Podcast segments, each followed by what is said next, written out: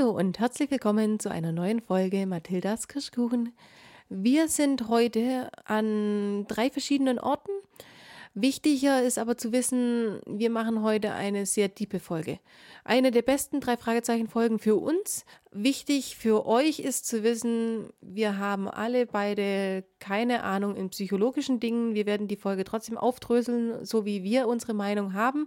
Wir möchten darauf hinweisen, dass weder wir noch die Folge uns mit Psychologie auskennen.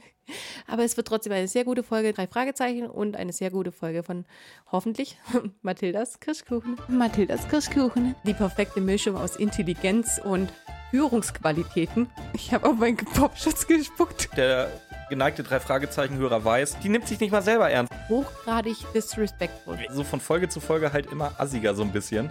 Jetzt kommen wir natürlich zum sachlichen Teil. Fangt nicht mit Wein oder Bier oder so Muschi-Kack an. Knallt euch gleich die Rübe weg. Ich sag mal, das ist mal eine Ansage, was die da macht. Ja, Slacken, dann Spucken, das weißt du doch. Dann schneiden wir das raus, ne? Ja, das schneiden wir raus. Das hat so ein bisschen mein Herz gewärmt, muss ich sagen. Das hat mich ein bisschen glücklich gemacht. Das ist so ein Quatsch, ey. Moin, ich bin Björn. Da vorne sitzt Ramona. Ramona hat schon die Augen geschlossen, träumt sich gerade ganz weit weg und wird uns jetzt von ihren bösesten, dunkelsten Geheimnissen erzählen. Es begann alles in einer dunklen Nacht, in der ich geboren wurde. Genau, und es gab Stimmen aus dem Nichts dazu. Das ist Folge 76 aus dem Jahr 1997. Ganz genau. Unsere heutige Folge, die wir besprechen werden, und mal wieder ein völlig alberner Einstieg, aber ihr wisst, worum es geht. Ja, vor allen Dingen wisst ihr, dass wir sowieso das machen, worauf wir Bock haben, und jetzt gucken wir mal. Das sowieso. Wie fängt denn die Folge an? Auf der Toilette. Wo, genau? In der Praxis. Ganz genau. Und zwar hören wir eine Stimme, die sagt: Abigail, ich werde keine Ruhe geben, bis du unter der Erde liegst. Ich werde mich rächen für das, was du mir angetan hast. So geht's erstmal los. Ja, Cold Opener. Ganz genau. Und dann eben ein Schrei. Genau, der Schrei stammt von Abigail Holligan. Und hinzu kommt die Sprechstundenhilfe. Jo. Die ruft eine Ärztin. Ja, vor allen Dingen, Abigail bittet ja auch noch so um Hilfe. Das tut mir immer so leid, wenn ich die alte Mutti höre. Ja, aber richtig. Also die schreit, die weint, die ruft um Hilfe, aber ihre Ärztin hat keine Zeit. Doch. Ja, vor allen Dingen, wie finden wir raus, dass ihre Ärztin keine Zeit hat? Die Sprechstundenhilfe funkt sie an. Und ich sage ja mal, ihre Ärztin ist Dr. Clarissa Franklin, das sagen wir noch ein paar Mal. Ja. Und die geht so ran: Ja, bitte. Und bei diesem Ja, bitte mit 3 Ds und 2 Es habe ich sofort gedacht, ich kenne jemanden, der auch so bitte sagt. Und das ist Ramona. Bitte? Genau das. Genau so sagt sie das, bitte. Gar nicht. Dadurch wurde ich natürlich getriggert und musste rausfinden, wo Judy Winter, die Synchronsprecherin, natürlich herkommt. Und sie ist zwar keine gebürtige Schwäbin, die ist in Oberschlesien geboren, aber ist die meiste Zeit ihres Lebens an der Filmhochschule Stuttgart gewesen. Ernsthaft? Hat viel in Ulm gespielt am Theater und auch produziert, halt Stuttgarter Theater, Ulmer Theater. Und da wusste ich dann auch, wo das Ja bitte herkommt. Okay, ist mir nicht aufgefallen, aber richtig süß. Ja, bitte. Genau. Dr. Franklin hat keine Zeit, weil sie eine Hypnose vorbereitet, erfahren wir. Genau. Und deswegen kommt eine andere Ärztin. Und Dr. Miller kommt. Und erstmal, sag mal, wenn Leute so reden: Ja, Mrs. Holligan, was bedrückt uns denn? Mhm. Alter, ganz ehrlich, da denke ich mir auch schon, wenn du so mit Leuten redest, kein Wunder, dass sie dich nicht... weißt du, was ich meine? Ja, vor allem ist es wirklich dieses... doch ein bisschen kindlich geredet. Ja, genau das. Also so ein bisschen wie ein Kind angesprochen. Ramona, was bedrückt uns denn heute? Ja, du bedrückst mich jetzt hier gerade. Danke. Beziehungsweise, danke. Bitte. Ja, danke. Genau das Bitte wollte ich hören. Ja. Habt ihr es gehört, oder? Es ist das gleiche Bitte. Nein, wirklich, so spricht man einen nicht an. Nö, Abigail ist dementsprechend auch pisst. Ja, und redet dann aber auch davon, dass ihre Schwester hat sie bedroht mit einer richtig aufgetretenen, also richtig lauten, herzzerreißenden Stimme auf der Toilette. Justus mischt sich dann ein, weil diese Frau Dr., wie heißt sie? Ich hab's mir nicht aufgeschrieben. Dr. Miller. Weil diese Frau Dr. Miller ihr nicht glauben will. Und irgendwann mal mischt sich Justus dann ein und fragt, warum die eigentlich nicht nachschauen. Ja, und das finde ich eigentlich relativ bemerkenswert, dass jetzt erst Justus kommt. Da sind wir schon, glaube ich, 4-5 Minuten. Oh, jetzt kommen. Nee, nein, normalerweise, entweder es gibt halt einen Erzählereinstieg oder ein Cold Opening, aber dann sind die 3 Fragezeichen gleich am Start. Ach so. Das meine ich. Ich dachte, jetzt willst du wieder sagen, dass Justus sich normalerweise viel früher einmischt und sowas. Das auch, aber... Das war mir klar. Nee, Justus möchte jetzt auf der Toilette schauen. Die Ärztin ist aber richtig angepisst und sagt, nein, machen Sie jetzt nicht. Justus kriegt aber noch Genau, Mr. Brian steht ihm bei, der das Ganze genauso sieht. Das, ganz ehrlich, guckt doch einfach nach, ihr Deppen. Ja, ganz genau. Und sogar noch eine Dame. Genau, die wird aber nicht namentlich erwähnt. Die wird nicht erwähnt, aber die sagt dann einfach, sie geht jetzt gucken. Ja, genau. Wie gesagt, wenn die Sprechstundenhilfe und Dr. Miller das nicht gebacken kriegen, macht sie es eben selber. Ja, weil nämlich die Sprechstunden oder die Dr. Miller sagt, Dr. Franklin ist ihre Ärztin und deswegen macht sie nichts für die Frau Doktor. Für die Abigail.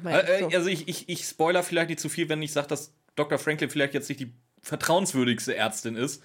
Aber nicht ganz, nein. Aber Dr. Miller ist aber inkompetent, meiner Meinung nach. Ja, auf jeden Fall. Weil das hätte es wenigstens machen können.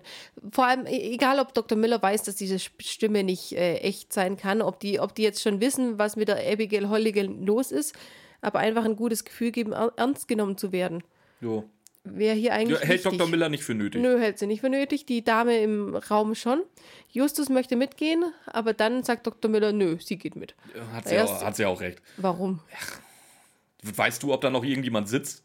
Ja, genau, du gehst ja auch in die Kabine rein. Das Thema Wir kennen Justus Jonas. Meinst du, der wird sich von der verschlossenen Klokabine abhalten lassen? Ja, aber die Frau Dr. Miller kennt ihn nicht. Nein, ganz ehrlich, das ist dieses Geschieß, nicht ins Frauenklo zu dürfen oder dann einen Kreischanfall zu kriegen. Ihr sitzt alle in der Kabine drin. Bei Männerklo ist wieder was anderes, aber da bin ich auch schon auf Partys rein. Du brauchst jetzt nicht leiser werden, wenn du Justus Jonas Moves machst.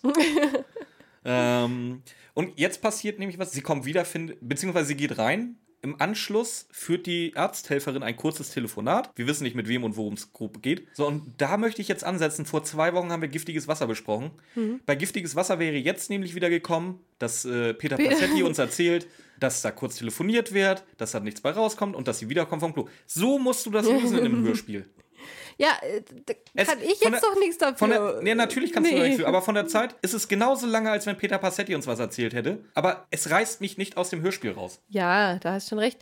Wichtig ist erstmal, dass die Frau Abigail Holligan wieder weint, dass ihr niemand glaubt und sie dann einen Termin für heute Mittag kriegt bei der Frau Dr. Franklin. Und wo ist Frau Dr. Franklins Praxis, beziehungsweise Arztraum? Das weiß ich nicht. Im Sektor 7 Blau. Okay. Ich habe jetzt, glaube ich, wirklich lange geguckt, was dieser scheiß Sektor 7 Blau ist. Also ich weiß, dass teilweise Krankenhäuser das so machen, dass sie einzelne Stationen farblich markieren oder halt intern so darüber. Aber Sektor 7 Blau. Ja, aber mal blöd gesagt, sind die in dem Krankenhaus? Nee, die sind in der Gemeinschaftspraxis. Ja, genau. Gemeinschaftspraxis vom... Ja, gut, geil übrigens, Gemeinschaftspraxis, Psychologe und Hausarzt von Justus. Ja. Der vielleicht auch ein Kinderarzt raus, hat Justus so. Der wollte ja eine Überweisung haben, ne? Ja. Ja, wohin?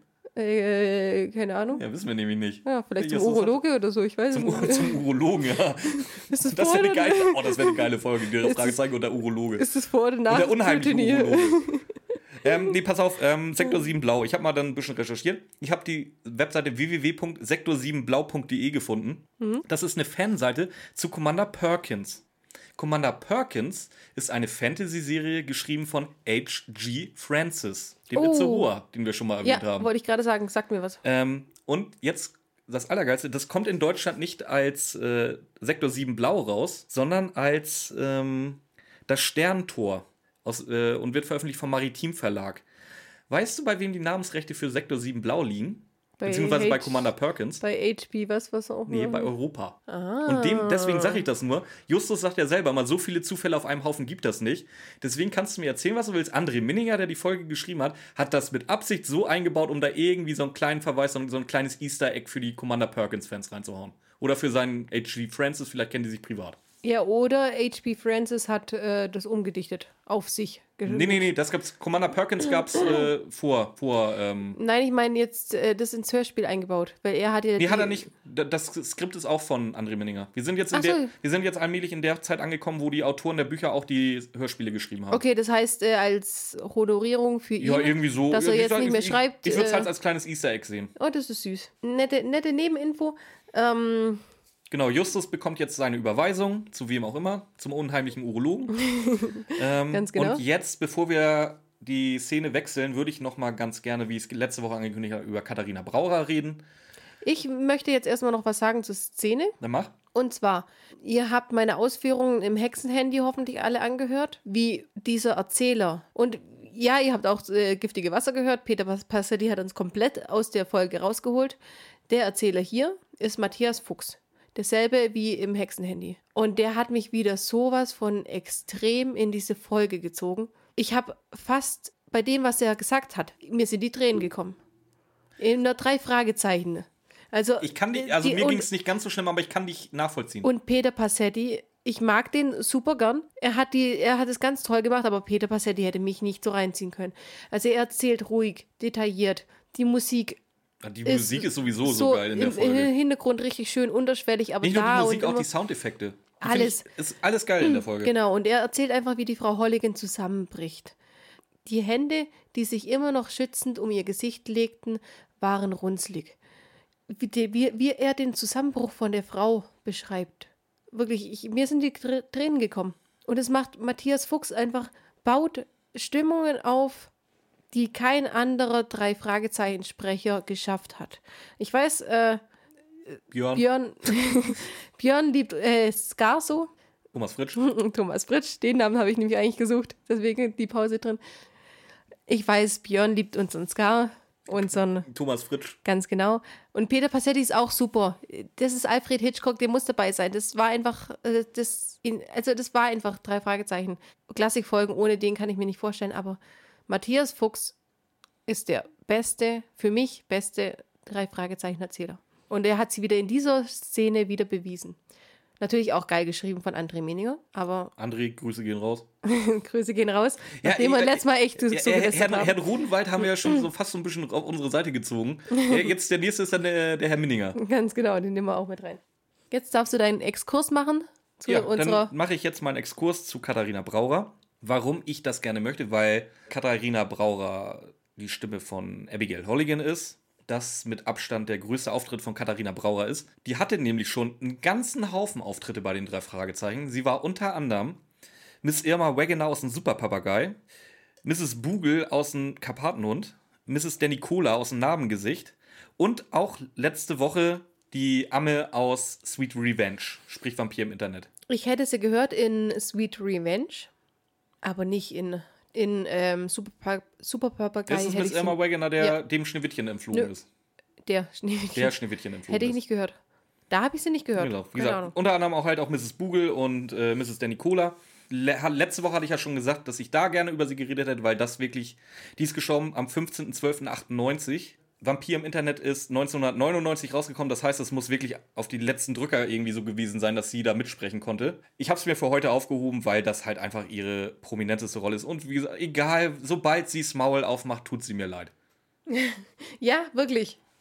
Also die hat ja auch immer die Folgen oder die Sprechrollen, wo immer leiden. Ja, aber wie gesagt, diesmal, sie tut mir halt von vorne bis hinten leid, ey. Ich möchte die Mutti einfach nur die ganze Zeit warm einpacken, mir eine Ampel suchen, wo ich ihr rüberhelfen kann. Ja.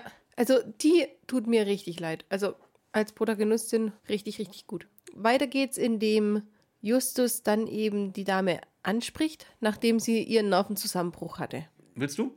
Du kannst gern auch. Abigail erzählt von ihrer Schwester Metzler, die einfach nur einen Hass auf die gesamte Welt hatte, die sie pflegen musste, da sie einen Hirntumor bekommen hat. Letzten Endes vor 3 Monaten, glaube ich, auch gestorben ist. Ich glaube, ja. Und aber seither eigentlich... von ihr terrorisiert wird mit Stimmen. Das mit dem Gestorben sagt sie aber erst später. Ja, nachdem Justus nachfragt. Genau, jetzt erzählt sie nämlich erstmal, dass sie terrorisiert wird, weil sie eben alt und oder nee, sie sagt, sie ist vielleicht alt und verrückt, vielleicht bildet sie sich wirklich ein, aber sie glaubt nicht daran. Sie glaubt nicht, dass sie die Halluzination hat. Daran kannst du eigentlich schon mal sehen, dass sie halt nicht verrückt ist, weil sie weiß ganz genau, dass es sich verrückt anhört. Ja, genau. Und dann erzählt sie eben von ihrer Schwester, dass sie große Angst hat, dass sie Terror macht und Morddrohungen. Und dann kommt nämlich erstmal, Justus möchte den Fall übernehmen. Und ich weiß, Justus, ganz schlimmer Mensch und du kannst ihn gar nicht leiden. Er ist einfach in diesem Fall so geil mal wieder. Justus will den Fall übernehmen, sagt ihr, er würde es als Ehre ansehen, ihr helfen zu können, in einer sanften Stimme, in einer ruhigen Stimme. Er zeigt ihr, dass er sie ernst nimmt und sowas braucht. Ja, finde ich gut, dass du das gerade erwähnst. Weißt du, was ich aufgeschrieben habe? Justus ist mal so richtig schön menschlich und ich kann ihn nachvollziehen. Gut, dass du mich vorher noch beleidigst. Was, du kannst was Menschliches nachvollziehen. Ich kann vor allem Justus nachvollziehen, weil Justus das wirklich gut macht. Hast du nicht letztes Mal gesagt, du bist nicht so der sensible Typ? Nee, deswegen kann ich Justus Handeln diesmal trotzdem nachvollziehen. Ja, auf jeden Fall, wirklich. Aber so muss man den Menschen ernst nehmen. Weil wenn man nicht ernst nimmt, ob es jetzt eingebildet ist oder nicht, wenn du im Voraus sagst, es ist eingebildet, dann hast du den Menschen von dir weggedrückt. Und der Justus macht das richtig gut. Der holt sich wegen ein paar Sätzen, hat ja schon ihr Vertrauen. Nur wie er darauf reagiert. Dann übergeben sie die Karte oder übergibt er die Karte, möchte diesen Fall eben übernehmen. Und ich glaube, jetzt erzählt sie nämlich erst ganz genau von ihrer Schwester. Und dann erzählt sie nämlich, ja, aber es gibt ein kleines Problem. Meine Schwester ist nämlich seit 3 Monaten tot. Sie hat einen Hirntumor, jetzt muss sie endlich nicht mehr leiden. Und das ist ja eben die Tyrannin war, Wut und Hass auf die Welt, sagt sie noch. Und am Totenbett hat sie noch gesagt, ich hasse dich, du hast mein Leben verpfuscht, ich werde Rache nehmen, ich komme wieder. Deswegen sagt sie, okay, die kommt jetzt, um ihre Drohung wahrzumachen. Und zwar hat es angefangen 2 Monate nach ihrem Tod, am 19. Juni, da hat nämlich die Abigail Holligan Geburtstag gehabt. Was ist an ihrem Geburtstag passiert? Da hat sie, glaube ich, das erste Mal Anrufe von ihrer toten Schwester Metzler gekriegt. Und was hat die gesagt? Das kann ich dir wortwörtlich nicht wiedergeben. Sie hat gesagt, einfach, das Wichtige daran ist, dass Abigail bluten wird. Auch wieder irgendwelche Hasstiraden. War das da schon? Ja, war da schon. Hat welche Hasstiraden gesagt und dafür wirst du bluten. Und dann ist es einfach passiert, dass sich die Abigail Holligan mit ihrem Messer, das sie gerade in der Hand gehalten hat, wegen Kartoffelschneiden, in den Finger geschnitten hat. Und nachdem sie das eben alles erzählt hat, kriegt Justus von der Sprechstundenhilfe eine Überweisung und die Frau ist weg. Also auf einmal verschwunden. Er sieht noch, dass der Aufzug schon unten ist, möchte dann nochmal ganz schnell zurückgehen und stößt dann mit einem Mann zusammen. Der erstmal nicht wichtig ist. Erstmal noch nicht wichtig. Und dann ist die Szene auch schon zu Ende. Ja, und die nächste Szene startet dann in der Zentrale. Justus präsentiert seinen beiden Kollegen den Fall, beziehungsweise die Idee, dass sie in diesem Anführungsstrichen Fall ermitteln. Bob und Peter sind komplett dagegen. Ja, aber richtig.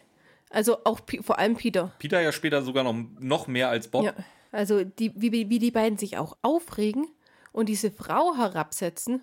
Ja, setzen sie die Frau herab oder setzen sie ja Justus Arroganz herab? Peter sagt, sie ist einfach nur gestört. Also, wenn das nicht Herabsetzen der Frau ist, dann weiß ich auch nicht. Also hier, die glauben nur an das Psychische, ob Justus wirklich denkt, einer geistig verwirrten Frau helfen zu können. Und ja, das ist jeder Mensch kann einem geistig verwirrten Menschen helfen. Ja, jeder kann einem geistig verwirrten Menschen beistehen, aber jeder oder... Es geht darum, dass keiner weiß, was los ist. Gehst du davon aus, dass jeder geistig verwirrte Mensch da übers Ohr gehauen werden soll und einem Verbrechen zum Opfer fällt? Nein. Ich bin der Meinung, dass jeder Mensch einem geistig verwirrten Menschen helfen kann, indem er ihm Mitgefühl gibt, indem er für ihn da ist und indem er ihn auffängt. Egal welche psychische Krankheit. Ja, es ist aber nicht die Aufgabe von den 3 Fragezeichen, das ist die Aufgabe von Angehörigen. Ja, aber wenn sie keine hat. Oder Freunde. Ja, super, wenn du keine hast. Ja, aber die 3 Fragezeichen sind einfach irgendwelche random Teenies. Und trotzdem ist das ist ja genau das, was ich so geil daran finde. Justus hat gesehen, sie braucht die Hilfe. Und Nein, eben nicht. Justus will ihr nicht helfen, damit sie aufgefangen wird. Justus will ihr helfen, weil er einen Fall wittert. Nein, weil er ein schlechtes Gefühl hat. Weil er das Gefühl hat, ihr helfen zu müssen. Es kommt sogar so drinnen. Er hat ein schlechtes Gefühl, er weiß nicht warum, aber er möchte ihr helfen. Und das kommt nicht drin, oh, ich denke, sie wird verarscht oder so. Es kommt drin, er möchte dieser Frau helfen. Und mehr kommt da nicht. Er hat ein schlechtes Gefühl, er weiß selber nicht warum und er möchte ihr helfen. Und das ist ein Plädoyer von mir an jeden Menschen, der merkt, dass ein anderer Mensch Hilfe braucht und niemanden hat. Weil mit ein bisschen liebevoller Zuwendung, ein bisschen Mitgefühl, ein bisschen die anhören, was der andere Mensch will, kann man Menschen sogar das Leben retten. Wir werden jetzt gleich in den nächsten Szenen ein bisschen auf Psychosen, Schizophrenien oder Depressionen eingehen. Ich möchte auch davor oder jetzt explizit sagen, weder ich noch Ramona haben da irgendwelche tiefergehende Ahnung von der ganzen Materie. Also wir haben, Erfahrungen mit geistig kranken Menschen, ja, aber nicht so, dass wir in den Fällen ausgebildet werden oder ähnliches. Dass wir uns da irgendein Urteil drüber erlauben können, was passiert oder sonst was. Wir präsentieren nachher unsere Gedanken dazu.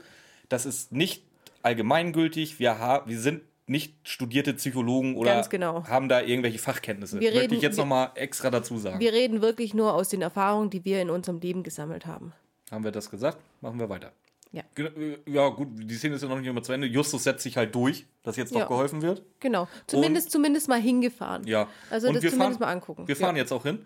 Und Peter sagt, das sieht aus wie das Haus aus Psycho. Ja. Ja, weißt du, wo das Haus aus Psycho steht? Die Villa aus Psycho. Ja. Das steht in L.A., ja. Aber weißt du, wo in L.A.? Nein. Auf dem Gelände der Universal Pictures. Ja, also gut, entweder wohnt Abigail direkt auf dem Filmgelände. Oder sie haben das Haus von ihr als Vorbild genommen. Glaube ich eher nicht, weil mittlerweile steht dieses Haus nicht mehr in L.A., sondern seit 2016 in New York. Ja gut, das Filmhaus. Ja. Ja, aber wenn die einfach die Villa abgekupfert haben, von der die es schon gibt, so wollen wir das jetzt haben und dann schon ähnlich aussehen. Sein, dir ein Haus zu bauen, das aussieht wie das Haus aus Psycho. Andersrum meine ich. Diese Villa gibt's. Und da ist dann diese... Du meinst, dass Alfred Hitchcock sich von diesem Haus hat inspirieren lassen? Ja, warum nicht? Wär möglich. Also man hat sich was gesucht, was gut aussieht und der hat gesagt, okay, die sieht gruselig aus, guckt sie euch mal an, macht ein Bühnenbild draus, gut ist. Also hat Alfred Hitchcock tatsächlich Leute, die für ihn da sowas machen. Da braucht er nicht jedes Mal die 3 Fragezeichen losjagen, die ein Gespensterschloss suchen sollen, ja? Nicht jedes Mal, aber so hin und wieder wäre das schon nett, sowas. Okay, gut, dann haben wir das auch geklärt. Es gibt keine Klingel, nur einen Türklopfer. Abigail öffnet dann daraufhin die Tür und lehnt aber auch sofort sämtliche Hilfe ab. Ja, was mir vorher noch aufgefallen ist, auf einmal, als Peter das Haus sieht, ist er voll euphorisch. Wir müssen da jetzt reingehen. Vorher noch so richtig abgeneigt und geiles Haus, da gehen wir jetzt rein. Ja, aber das ist ja wieder das ist so wieder typisch Peter. Ja, das ist aber so, nee, das ist aber so wieder das. Peter ist richtig euphorisch, weil Psycho war ja ein Killer, Norman Bates. Das ist keine übernatürliche Gefahr. Das ist einer, den man so Peter Carstens-mäßig auf die Schnauze hauen kann im Zweifelsfall. Nee, ich glaube einfach... Peter hat immer nur Schiss, wenn es ums Übernatürliche geht. Ja, aber der mag einfach solche Filme.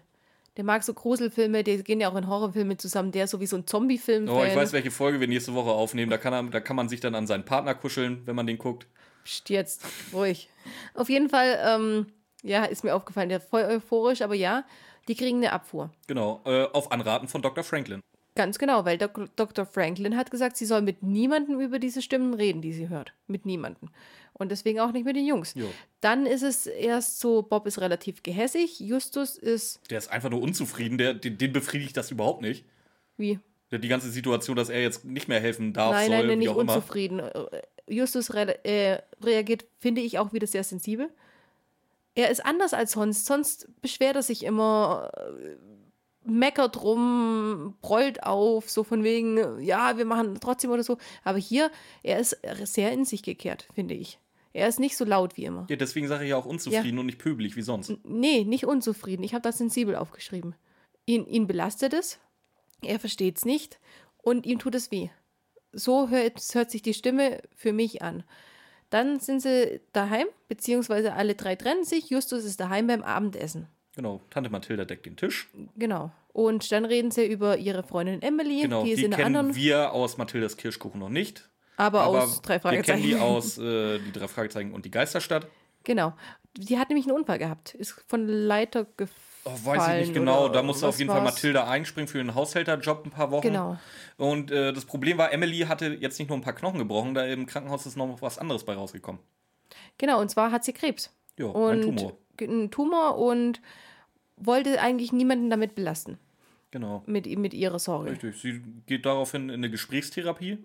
Und es ist auch ist relativ häufig so, dass man das wirklich macht. Das habe ich jetzt gegoogelt. Gesprächstherapien sind sehr häufig bei Krebs, weil einfach dieser Lebenswille teilweise weggeht. Ja, und ich habe es auch gegoogelt. Und jetzt kommen wir nämlich zu dem Knackpunkt.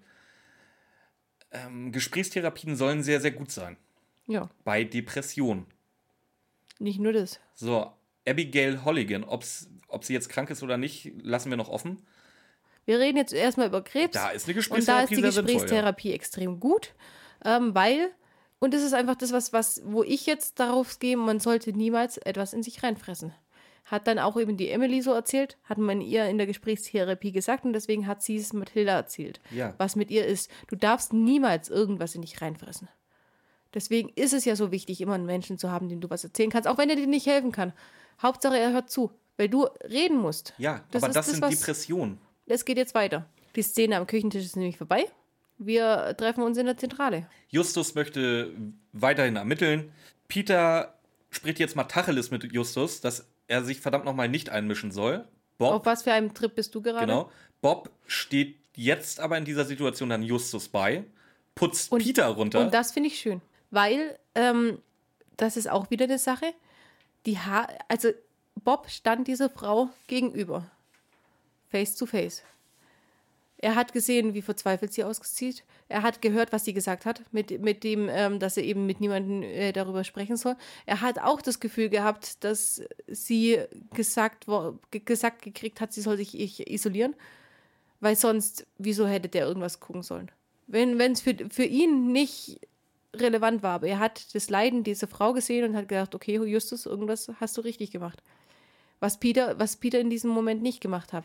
Aber Bob ist nämlich selbstständig nach diesem Eklat mit dieser Frau in die Bücherei gegangen und hat nämlich nachgelesen. Erstens mal verteidigt er Justus, weil er sagt, Justus penetrante Art. Er hat uns schon oft geholfen und hat uns schon oft weitergebracht. Und er war eben in der Bibliothek und hat nachgelesen. Und was er gelesen hat, ist, wenn sich Menschen isolieren, die Stimmen hören, werden die Stimmen um sie herum lauter. Wenn es um sie herum leiser wird, werden die Stimmen um sie herum lauter. Also ich glaube, Sie haben jetzt Peter auch. Ich habe das jetzt nicht in meinen Unterlagen. Was machen Sie denn dann? Sie fahren zur Villa. Justus klopft wieder. Diesmal öffnet Abigail auch. Und Justus stellt sich vor mit der Frage, beziehungsweise er sagt selber, er will nicht nerven, sondern dass er sich eine Frage stellt, die nur sie beantworten kann. Genau, hat er sehr gut gemacht. Genau, es kommt nie raus, welche Frage das sein sollte. Nee, ist aber auch nicht wichtig. Das weil das Telefon jetzt schon klingelt. Ja, aber es ist für Justus auch nur so eine Sache ein bisschen, er möchte so ein bisschen an sie appellieren. Ihm geht's nicht gut, ob sie ihm nicht helfen will. Das ist dann so dieses Gegenseitige. Okay, ich darf Ihnen nicht helfen, können Sie mir helfen. Dann klingelt eben das Telefon, ganz genau. Metzler ruft an. Und erstens mal sagt sie, die hat heute schon dreimal angerufen. Es ist das dritte Mal oder sie hat schon dreimal angerufen, dass Metzler heute mit ihr telefoniert. Sie macht dann auf Lautsprecher, die Jungs hören mit. Dann sagt Metzler am Telefon, ich werde dich verfolgen, bis du das Zeitliche gesegnet hast, sowas. Alte Schlampe, sagt sie noch. Ich glaube, du bist eine Kakerlake und wenn ich dich finde, ich werde dich aufspüren und mit meinen Fingern zerquetschen. Also so in etwa sagt sie das, legt auf und die Jungs reden mit ihr. Ja. Ja, und zwar fragen die... Das ist richtig, Ramona. Und zwar fragen sie, ob das denn wirklich 100% die Stimme ihrer Schwester ist. Und die sagt, ja, also sie hat die so oft gehört. Und vor allem dieses Husten und Krächzen, sagt sie, das hat sie am Ende ihrer Krankheit gehabt. Genauso hat sie sich am Ende ihrer Krankheit angehört.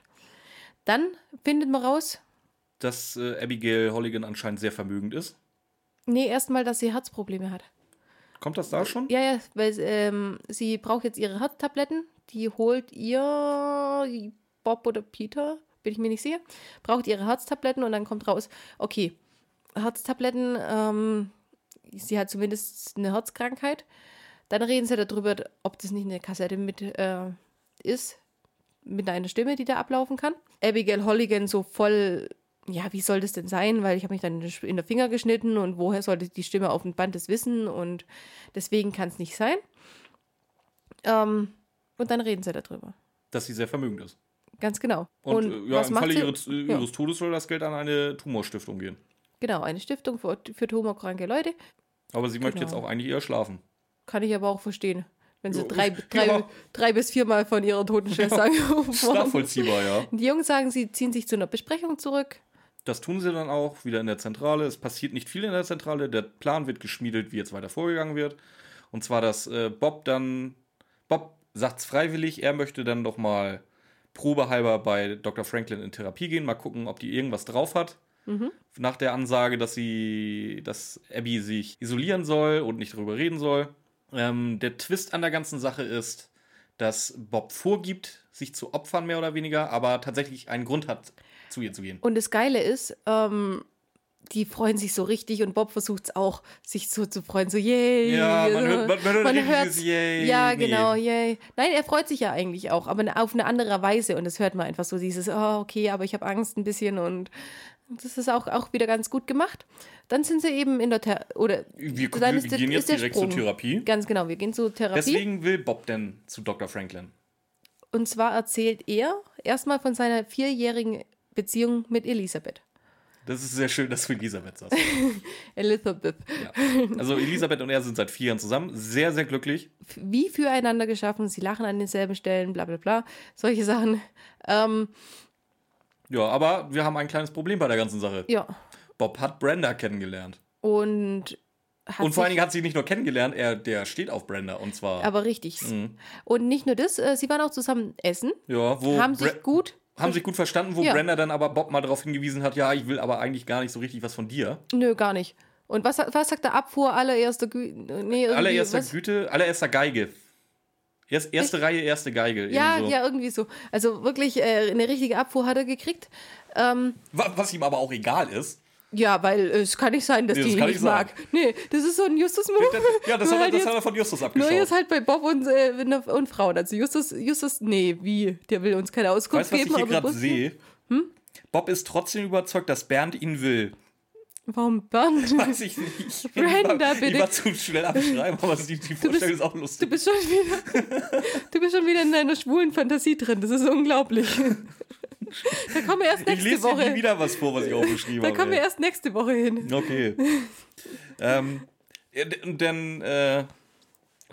Dr. Franklin klärt ihn darüber auf, dass das immer wieder passiert, dass man auch da eine komplett verschobene Wahrnehmung entwickeln kann, was das bei Liebeskummer angeht. Ja, genau. Und Bob hält sich dann einfach mal für schlauer als die Therapeutin und sagt, nö, das sehen Sie gerade falsch. Brenda will mich. Irgendwas läuft bei der falsch. Und das finde ich, das ist der Knackpunkt, wo ich mir denke, jetzt wird die Folge ein bisschen absurd. Weil, selbst wenn es an Brenda liegt, was zum Teufel bringt Bob der Besuch beim Psychologe? Weil er sagt ja auch nicht. Ja, er will sich nicht helfen lassen. Er will im Grunde bestätigt haben, dass er alles richtig gemacht hat und dass Brenda genau, es geht ihm ja nur darum, zu sagen, dass Brenda irgendein Problem hat. Ja. So. Aber er natürlich nicht. Er nicht, nee. Aber er hört ja nicht auf sie, wenn sie sagt, vielleicht ist es dein Liebeskummer. Für mich hört es sich so an. Für mich ist es auch so. Es ist einfach, er hat Liebeskummer und dann hat er einfach, dann denkt er sich, es ist mehr als, ja, das kennt ja jeder, vor allem in dem Alter. Aber wenn du eh nicht drauf... Ja, du hättest dir den Besuch halt sparen können. Aber will er ja nicht, weil ihm ist es... Er will ja trotzdem bei der Dr. Franklin bleiben und er will trotzdem, dass sie eine Lösung für ihn findet, obwohl es keine Lösung gibt. Ja, erstens gibt es keine Lösung und zweitens, wenn man das als Lösung sehen will, was sie ihm anbietet, die nimmt er ja auch nicht an. Ja, erstens mal, die nimmt er nicht an, die nächste aber schon, was auch nichts bringt, absolut nichts. Aber jetzt hör mal zu. Er ist ja der Meinung, er sieht alles richtig, da kann sie ihn ja noch nicht abbringen. Und Brenda ist die, die eine psychologische Hilfe braucht. Ja. So krass sehe ich das, was er sagt. Er sagt, nö, ich brauche eigentlich keine psychologische Hilfe. Ich bin hier nur bei Ihnen, um Ihnen zu sagen, dass Brenda... Oder? Hast du das auch so gesehen? Ich finde was anderes interessant. Sie fragt ihn, ob er Liz mal darüber informiert hat. Das ist auch krass. Hat er natürlich nicht. Justus und Peter hat er auch nicht darüber informiert. Ja. Genau. Wir gehen von 16-jährigen Teenagern aus. Was passiert wohl, wenn Bob nach 4 Jahren zu Liz geht und sagt, du Liz... Wir passen super zusammen, aber ich habe mich in Brenda verliebt. Ja. Was soll da genau passieren? Ja, gut, eine Trennung. Ja, nichts anderes. Ja. Ja, aber was, ganz ehrlich, da versteht die Frau Dr. Franklin, weil, wenn er in eine andere verliebt ist, dann, ach, keine Ahnung. Ja, aber die Frage hätte sie sich schenken können. Was denkt die, dass die wie ein 20 Jahre lang verheiratetes Ehepaar da das ausdiskutieren? Ich glaube nicht, dass sie will, dass der darüber redet, hey, ich habe mich in eine andere verliebt, sondern wie sieht es mit uns aus? Ich glaube, das hat sie eher gemeint, oder? Ja, muss sie, hoffe ich. Hast du noch Gefühle für mich? Ich weiß nicht mehr, wie meine Gefühle zu dir stehen oder irgendwie so. Ich glaube nicht, dass sie gemeint hat, Bob soll hingehen und sagen, du, ich habe mich in eine andere verliebt. Ist hoffentlich in Ordnung für dich. Ja, gut, nach Angriff der Computerviren hat er da... Also er ist für Liz gestorben. Ja, gut. Stimmt. Ja, also, das ist selbst gemacht. Eigentlich ja. Nee, aber das ist der Punkt, wo du jetzt gerade angesprochen hast, was auch wichtig ist. Weil sie sagt nämlich auch das mit, ob sie aber nicht mit Justus und Peter drüber geredet hat. Da weiß sie die Namen noch nicht. Genau, und sie sagt, er darf alles machen, außer sich verschließen vor seinen besten Freunden. Er soll unbedingt drüber reden. Verdrängung bringt gar nichts. Das ist ein medizinisches Gesetz ohne Ausnahme. Und das ist jetzt, es ist für uns jetzt irrelevant, ob es jetzt bei der Schizophrenie auch so ist oder nicht. Das ist irrelevant, weil sie widerspricht sich selber. Aber für erstens, ja genau, und für die Story ist es nämlich. Ja. Egal wie es im Echten ist, für die Story ist es jetzt wichtig, dieser eine Satz, den sie sagt, weil sie sagt, ohne Ausnahme. Und in dem Moment wäre ja die Abigail Holligan die Ausnahme. Was aber auch, dann kommt eben, ja, das ist eben dieser krasse Widerspruch. Was aber auch, was er dann auch sagt, oder was sie dann noch sagt, ich habe es mir nicht mal aufgeschrieben, das ist schade, kriege ich es noch zusammen, was sagt sie denn als Lösung? Was kann man denn noch machen? Als Lösungsansatz, Bob kann mal Hypnose ausprobieren. Ja, und das ist voll Schwachsinn, ja, oder? Ich weiß auch nicht, was die großartig bringen soll. Also ich glaube eher, sie sagt irgendwie, dass in seiner Vergangenheit irgendwas passiert ist, was ihn jetzt dazu bringt. Vielleicht ist es ein... Gut, sie ist ja auch nicht doof, weil muss ich halt auch irgendwie Kundschaft dran schaffen. Aber keine Ahnung, vielleicht, ich weiß, ja, entweder so. Ja, ich sage, sie ist auf Hypnose spezialisiert. Na klar, das wäre aber eine Ding, was ich verstehen würde. Ja. Das wäre dann einfach wirklich nur auf Geld ausgelegt. Das wäre in Ordnung, weil alles andere macht keinen Sinn. Nö. Außer im Buch Die Welt der 3 Fragezeichen kommt, dass sie in seiner Vergangenheit das Problem sieht. Das wird aber im Hörspiel, hörst du da nichts raus. Also im Hörspiel, ob das jetzt... Nö. Und deswegen geht sie, will sie mit der Hypnose die Probleme aus der Vergangenheit aufarbeiten. Im Ansatz Sinn ergeben würde, dass sie ihn hypnotisieren will, um in seiner Vergangenheit einen Grund dafür zu suchen, dass er so von sich selber überzeugt ist und ja, ihren Rat in Frage stellt, ja, oder ihre Diagnose. Wobei ich es eher gesehen habe, dass er vielleicht einen Ödipus-Komplex oder so rausfinden will. Ja. Ich muss schon wieder an Django Unchained denken. Der Boy ist renitent. Oh, was ist los mit dir? Nein. Auf jeden Fall aus dem Hörspiel, wenn wir nur das Hörspiel hören, ohne irgendwelche Hintergrundinfos, macht es keinen Sinn, da jetzt eine Hypnose-Sitzung zu machen. Bob kriegt aber auch noch eine Denkaufgabe für zu Hause. Der soll sich jetzt mal selber darüber im Klaren werden, ob er jetzt eigentlich Brenda oder Liz besser findet. Und vor allen Dingen, wie das weitergehen soll. Ja, genau, irgendwie so. Ich hatte mir da auch Gedanken zu gemacht zu dem Satz, aber ich krieg's nicht mehr zusammen. Weil da hat sie auch einen wichtigen Satz gesagt in dem Moment. Ich weiß, dass sie am Ende einen wichtigen Satz gesagt hat. Was passiert, wenn ihr euch trennt oder was? Ja, was würde passieren, wenn Brenda dich jetzt nehmen würde? Ja, genau. Genau. Das ist ja die Frage. Die perfekte, was passiert mit deiner perfekten Beziehung, wenn die Random Tour sie dich nehmen würde, mit der du zweimal essen warst? Ich weiß nicht, ob das psychologisch so schlau ist. Nee, ist psychologisch wahrscheinlich nicht, aber ich finde es trotzdem ganz ehrlich, weil dadurch steigert er sich ja noch mehr rein. Ja, aber weil er nachdenkt, was passiert dann? Ja, klar. Aber die Frage an sich wäre für mich jetzt nachvollziehbar. Psychologisch gesehen, glaube ich auch, ist jetzt nicht der Hit. Also, aber wie gesagt, ich glaube, das wird ihn dann... Er wird... So wie wir Bob kennengelernt haben, wird er zu einem sehr, sehr positiven Ergebnis für sich kommen, wenn Brenda sich in ihn verlieben würde. Ja, wir werden ihn einfach nur noch weiter anstacheln da. Wir werden die schönste Zukunft haben und überhaupt. Ja, klar, wie frisch verliebt wir das halt machen. Ja, eben. Ja, auf jeden Fall krass. Das Wichtige ist aber eben dieser Widerspruch. So, genau. Wir kommen zurück in die Zentrale. Bob erzählt von seiner Sitzung. Peter und Justus tun das Ganze als Fake-Story ab, feiern ihn ein bisschen dafür. Und... endlich flext Titus. Titus flext. Ganz genau. Ich hatte schon die ganze Zeit darauf gewartet. Ich habe nicht geguckt. Ich musste immer auf Björns Zeichen warten, bis sie mir sagen kann, wann ich drücken darf. Bis sie durfte. Weil sonst wäre ich ganz hibbelig, wenn ich nicht drücken darf. Ja, Justus will gerne das Testament jetzt sehen. Jetzt rufen sie aber erstmal bei Mrs. Holligan an. Rufen an und sie... nimmt aber schon richtig ab, hysterisch ab. Ja, schreit Justus an, dass er sie endlich in Ruhe lassen soll. Genau, aber sie meint nicht Justus, weil als sie dann merkt, dass er dran ist, erklärt sie, ja, ihre Schwester hat schon ein paar Mal angerufen und einmal sogar hat sie ihre Stimme gehört, bevor sie das Telefon abgenommen hat. Mhm. Wird das aufgelöst, wie das passieren konnte? Nee, noch nicht. Wird das generell aufgelöst? Ich gehe davon aus. Ich glaube, im Hörspiel glaube ich nämlich nicht. Ja, doch. Rein logisch schon, aber da kommen wir dazu, weil sonst spoilern wir ja mal wieder. Ich meine, ihr habt ja die Folge nicht alle gehört, aber wir wollen trotzdem nicht spoilern. Wir haben auch noch nicht erzählt, dass Dr. Franklin die Böse ist. Also. Oh, verdammt. Aber ja, stimmt. Was machen wir denn jetzt? Wir fahren zur Villa. Ich finde es so geil, wie wir immer zu die Jungs oder wir immer hin und her. Ja, die nehmen also uns manchmal, ja mit. Manchmal fahren wir, manchmal fahren nur die Jungs. Das ist mir in allen schon aufgefallen. Die drei Fragezeichen fahren zur Villa und durchsuchen erstmal die Räumlichkeiten, wo das Telefon steht. Ganz finden geil. Aber nichts. Ich habe zu ihr und suchen der Gerät. Der Gerät. Den Firewall. Gehen zu ihr und suchen das Gerät. Okay, ja.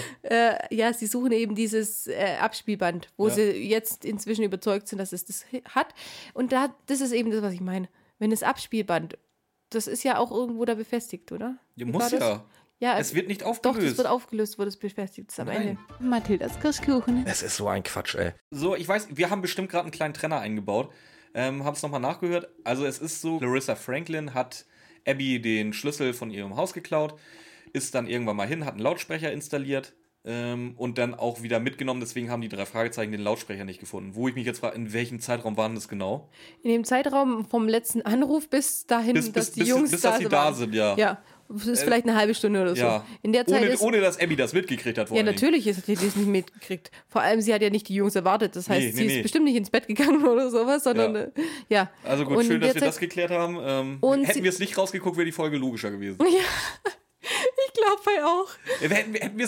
Hätten wir es einfach ignoriert und gesagt, wir müssen nicht wieder hinkommen, die Folge wäre logischer geblieben. Ja. Ich glaube auch, aber jetzt wissen wir es und jetzt können wir es nicht mehr vergessen. Was? Ja, genau. Wir reden über das Testament. Und suchen es dann auch. Sie werden das Original definitiv nicht finden, das sagt die Kopie. Abby schon. Das Original liegt nämlich bei Jack Cliffwater, ihrem Notar. Und sie hat nur eine Kopie. Sie hat nur eine Kopie, denkt sie, und hat sie nämlich nicht mehr. Dann haben sie nämlich die Kopie gesucht und die ist gestohlen. Und genau in dem Moment, in dem die Frau Franklin nämlich den Apparat mitgenommen hat, hat sie nämlich auch das Testament mitgenommen. Und ich habe mir jetzt erst aufgeschrieben, dass Abby herzschwach ist. Nee. Okay. Wir sind in der Zentrale. Auf jeden Fall. Jetzt kommt erstmal ganz wichtig. Habe ich hier irgendwas Cooles dazu? Was kommt jetzt?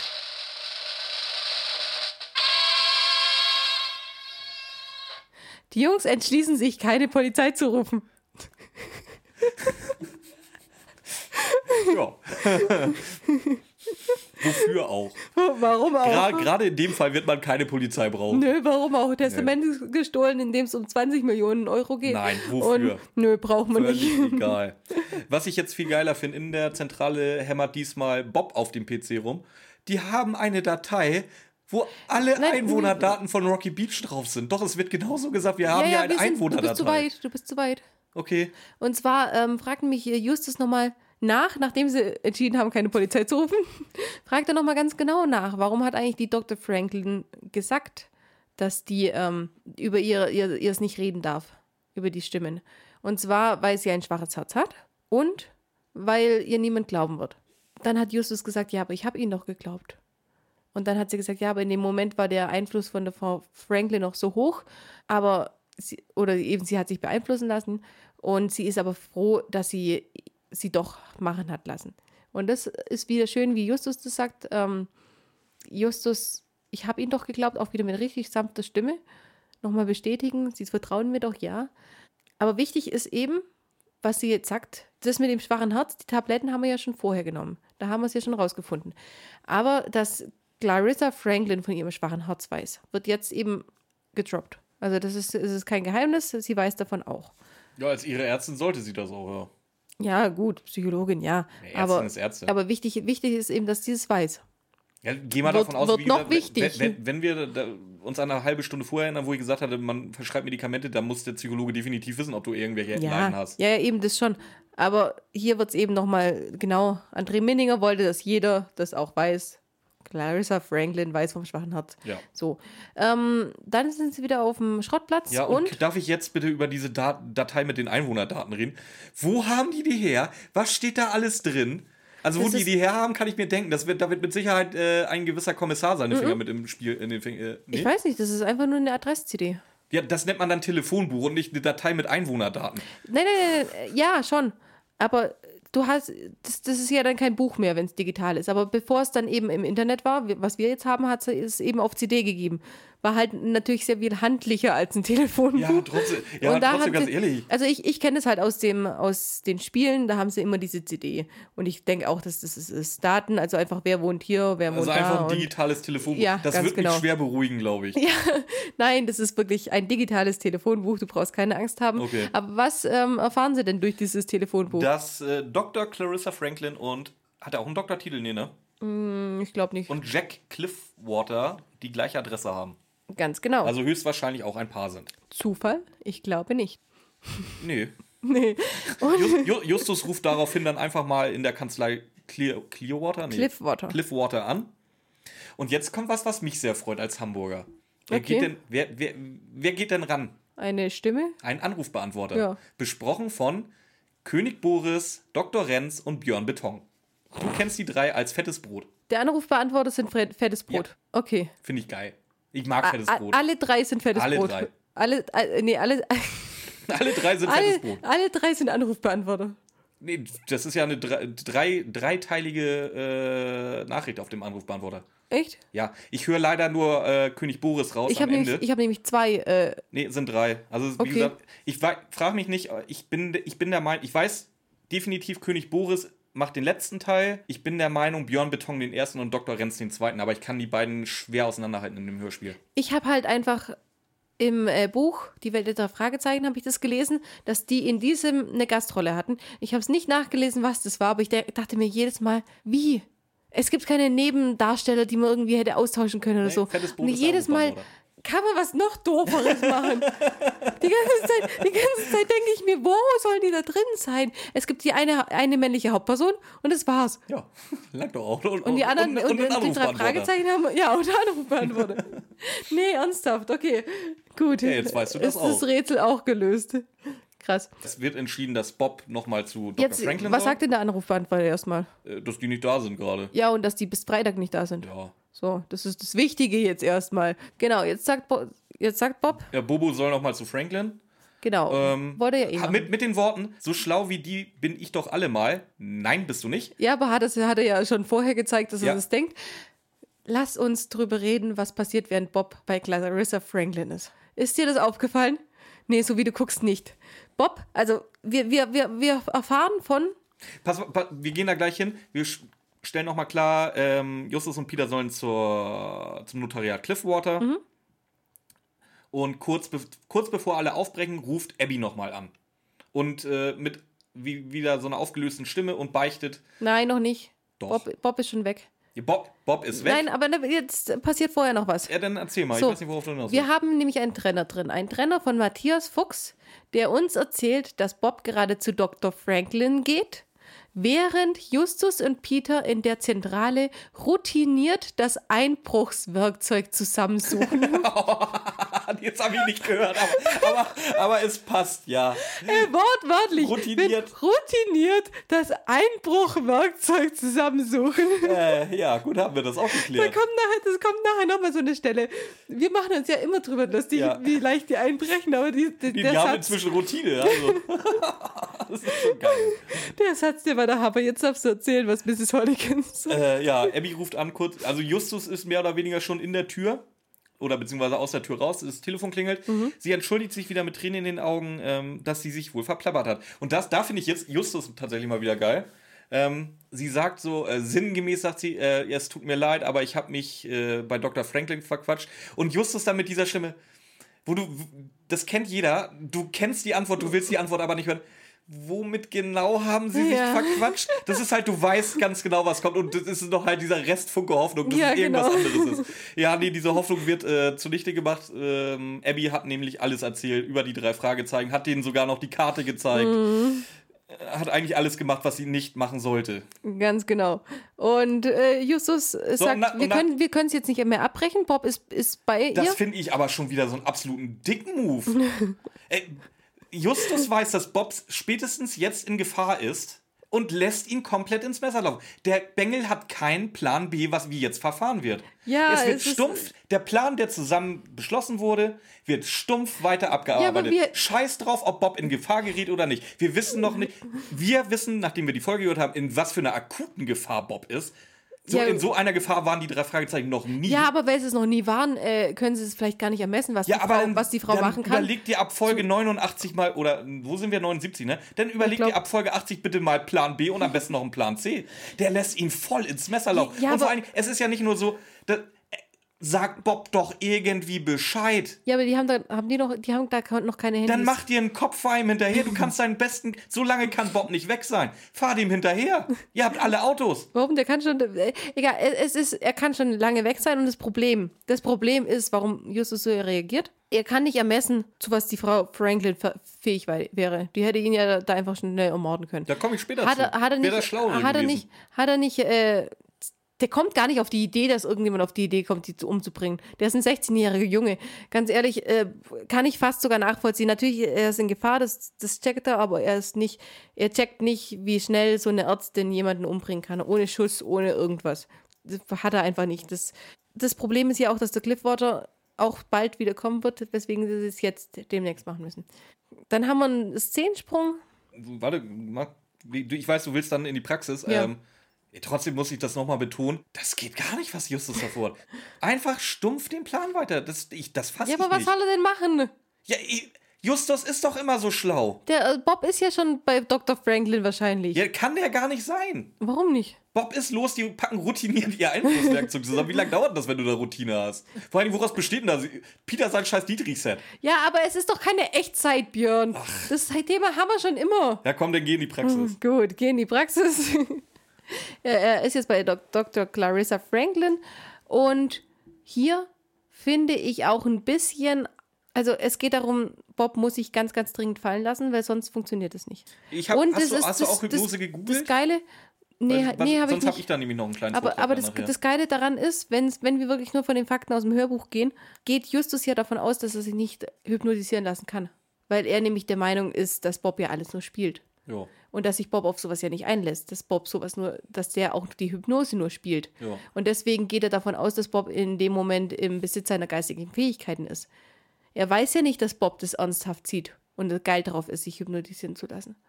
Und jetzt darfst du gerne Funfacts zur Hypnose rauslassen. Ja, alles zu seiner Zeit. Bob bekommt jetzt erstmal nämlich einen Enzephalographen erklärt, wie die Hypnose ablaufen wird, kriegt er erklärt. Genau. Und Bob lässt sich dann auch hypnotisieren.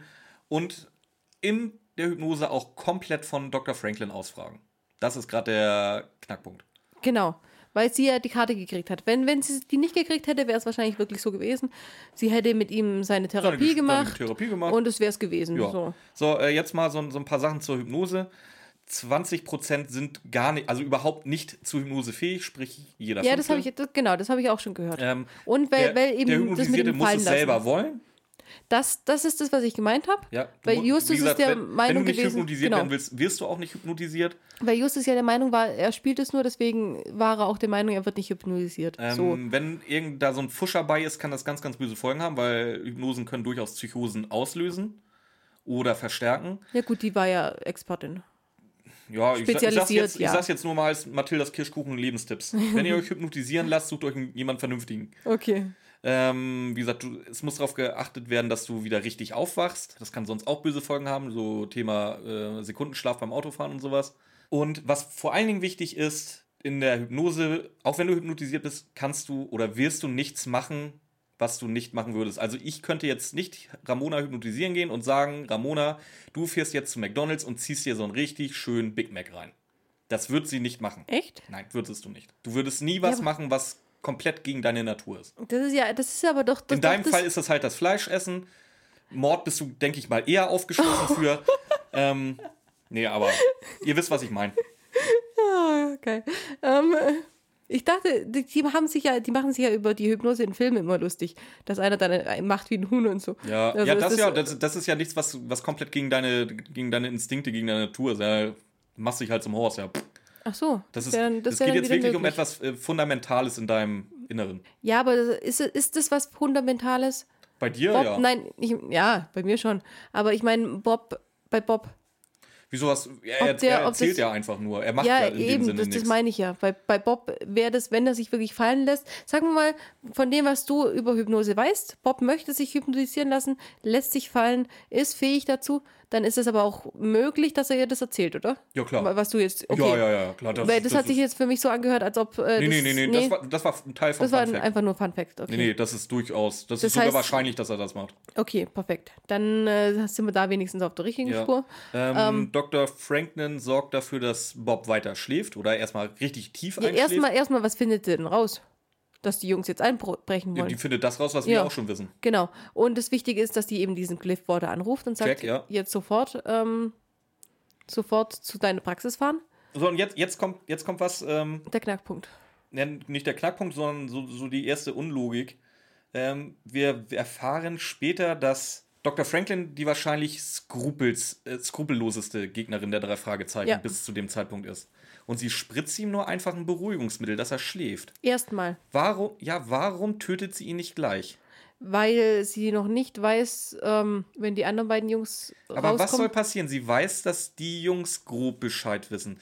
Hätte sie dann leben lassen, reagiert sie jetzt nur mit diesem Mordversuch, weil sie schon so viel rausgefunden haben? Jetzt stell dir vor, die haben ja, bis jetzt wissen sie ja noch nichts. Bis jetzt denken sie es ja alles nur. Wichtig ist, die Beweise finden sie drin. Und wenn die jetzt zur Polizei gehen und sagen, da drin sind Beweise dafür, dass jemand eine Stimme bei jemandem produziert hat, da wird die Polizei ja nicht reingehen. Die wird ja deswegen den Notar nicht, was auch immer. Die müssen ja jetzt ihre Beweise suchen. Wenn sie die Jungs schon abfangen kann, bevor die Beweise finden, wissen die Jungs gar nichts. Okay. Dann haben sie irgendwelche... Und wenn sie dann in dem Moment Bob schon getötet hat und den beseitigen muss und die beiden Jungs ihren Bob suchen und die Eltern ihren Bob suchen, dann und jeder weiß, dass der zuletzt bei ihr war. Ja, okay. Na gut. Ja, sie tötet ihn halt noch nicht. Genau. Noch nicht, das hört sich falsch an. Sie tötet Bob noch nicht. Macht erstmal ein Beruhigungsmittel. Genau, dass er schläft. Die geht raus aus dem Behandlungsraum, läuft ihrer Sprechstundenhilfe über den Weg. Die voll verwirrt ist. Die wird erstmal stutzig. Was, die machen schon Feierabend? Ist denn der Patient schon? Ja, der ist schon lange weg. Yeah. Und die Sprechstundenhilfe so... Ach, okay. Nee, die sagt, sie ist voll durcheinander, sie hätte schwören können, dass er noch da ist. Ja, was aufs Gleiche hinausläuft, wie ja, okay. Nee, wird nachher noch wichtig. Beim Ja, okay, hätte sie niemals die Dinge reingelassen. Ach, war die noch da, ja? Die war da, ja, die ist nachher noch da. Ich wusste nicht, dass sie die reingelassen hat. Die rettet ja Bob. Ja. Da komme ich auch nachher zu. Okay, jetzt machen wir einen Szenensprung und jetzt will ich nochmal drüber reden. Ins Büro. Pass auf, wir machen einen Szenensprung ins Büro. Nein, wir machen Szenensprung ins Büro. Und wieder erzählt unser Erzähler, für die beiden Jungs ist es ein leichtes gewesen, einzudrängen. Oh. Nachdem so routiniert ihr Werkzeug sind. Ja, klar. Ja, du. Also wirklich in ein Notarsbüro. Ramona, hast du heute Abend schon irgendwas vor oder wollen wir mal wieder einen Bruch machen? Wir machen mal einen Bruch, oder? Ja. Hast du dein $300 Einbruchskit dabei? Ja, auf jeden Fall. Ist okay. Alles dabei. Es ist immer unter meinen Brüsten versteckt, dass es keiner finden kann, wenn er mich abtastet. Ja, okay. Ja. Routine so wie immer? Ja, so wie immer. Ja. So läuft das dann halt bei den beiden ab. Welche Bank? Welche Bank nehmen wir heute? Ja, ich dachte eigentlich irgendwie bei der NASA oder so. Das ist in Ordnung. Ja. So ein scheiß Notarbüro wird jetzt auch nicht so leicht. Ja, man muss ja natürlich auch mal langsam seine Skills ein bisschen erhöhen. Also eine Bank, da brauchen wir nicht drüber reden. Ja, das schaffen wir locker. Aber die Jungs, die schaffen ja gerade nur ein Notarbüro aufzuschließen. Sie haben nur das kleine Einbruchskit dabei. Ja, Gott sei Dank. Die haben den großen Bohrer haben sie weggelassen. Das ist so geil. Also wirklich... Sonst, das Einbruchskit kommt oft, die Tricksets kommen oft, aber heute, wie sie darüber reden. So beiläufig. So beiläufig, ja. Wir sind Profis da drin. Ja. Voll geil. Wie auch immer, sie finden das Testament nach längerem Suchen. Genau. Und da drin stehen dann so Sachen wie Geld und Besitz machen nicht glücklich. Ich vererbe hiermit 20 Millionen Dollar an Dr. Clarissa Franklin, nicht an irgendeine Stiftung. Franklin. Die soll damit eine Stiftung gründen. Sie plant damit eine Stiftung für tumorkranke Menschen zu gründen. Angeblich. Das steht so halt im Ding drin. Ja, genau. Das. Aber nur weil es plant, das steht ja komplett ohne Zusammenhang. So, und jetzt haben wir nämlich ein kleines Problem. Jetzt reden wir nicht mehr davon, dass irgendwie Dr. Clarissa Franklin einfach nur die Kohle haben will. Wir reden davon, dass Dr. Clarissa Franklin den Tod von Abby will. Ja, damit sie möglichst nicht mehr lange auf das Geld warten muss. Ganz ehrlich, ist aber auch logisch, oder? Ja, also, natürlich ist es logisch. Ja. Aber es war immer halt noch die kleine Chance, dass es mit irgendeiner Dieberei ist, ohne Tötungsakt davon zu kommen. Und da ist es eben wichtig, dass die Frau Dr. Franklin von dieser Herzkrankheit weiß. Weil nur dann macht es Sinn mit den Anrufen. Weil die denkt, das schwache Herz, wenn sie jetzt noch ein bisschen tyrannisiert wird, kriegt sie einen Herzanfall. Jo. Ja. Ich glaube, da war Abby auch nicht mehr allzu weit von weg. Glaube ich auch nicht. Ich glaube eher, so wie sie dargestellt wird, ist sie eine extrem starke Frau, weil sonst wäre sie ja schon tot. Auch wie schnell sie sich nach den Ausbrüchen immer beruhigt und sowas. Ich finde, sie ist schön und als starke Person dargestellt worden. Haben wir gesagt, um wie viel Geld es jetzt geht? 20 Millionen Dollar. Genau. Also 200 Euro. Ja. Kann man machen. Dafür eine 75-jährige Frau umbringen.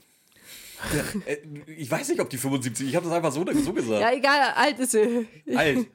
Alt ist sie, keine Ahnung. Ist sie gar nicht so alt. Inzwischen ist sie so alt, weil die so fertig gemacht wurde. Nee, die ist relativ alt und die stirbt ja auch dann später. Die stirbt ja auch relativ bald. Abby? Mhm. Wo wird das gesagt? In der nächsten Folge mit der Frau Dr. Franklin. Ach, echt? Ja. Oh, ich muss sie unbedingt mal wieder hören. Soll ich sie noch sagen oder willst du vorher hören? Nö, das mache ich dann offline. Also, okay. Off Mic. Sie finden ein weiteres Büro. Und zwar finden sie da das Diktiergerät und die Kassetten mit drin. Genau, Justus dröselt jetzt erstmal auf, wie das alles gekommen ist, wie der Plan war. Und es ist sehr schön beschriftet, weil auf den Kassetten steht natürlich Metzler. Ja, klar. Ja. Das ist ihr Büro. Ja, aber vor allem, wieso nicht Mrs. Holligan? Vielleicht waren die per Du. Oder wieso nicht Metzler Holligan? Vielleicht waren die per Du. Metzler. Hier, Kassetten, Metzler, Todessprüche. Das wäre doch besser gewesen. Ja, einfach nur so richtig offensichtlich halt mal wieder.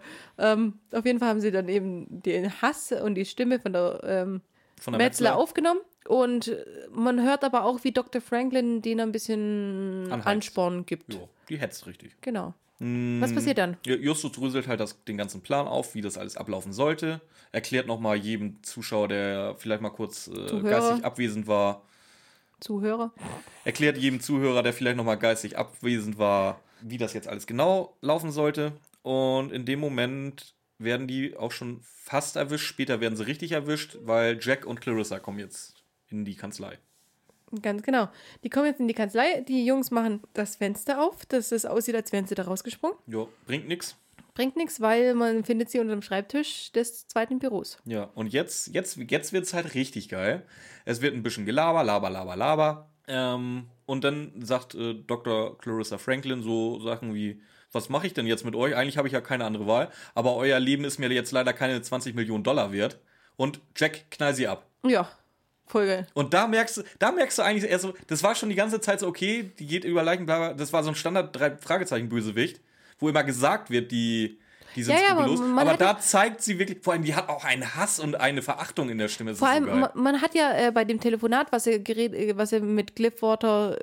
dem Gespräch, das sie mit Cliffwater geführt hat, hat sie ja dann vorher auch so ein bisschen unsicher gewirkt, finde ich. So ein bisschen, oh, was machen wir jetzt, ist alles so schlimm. Und da ist sie eiskalt. Und da ist sie auf einmal eiskalt.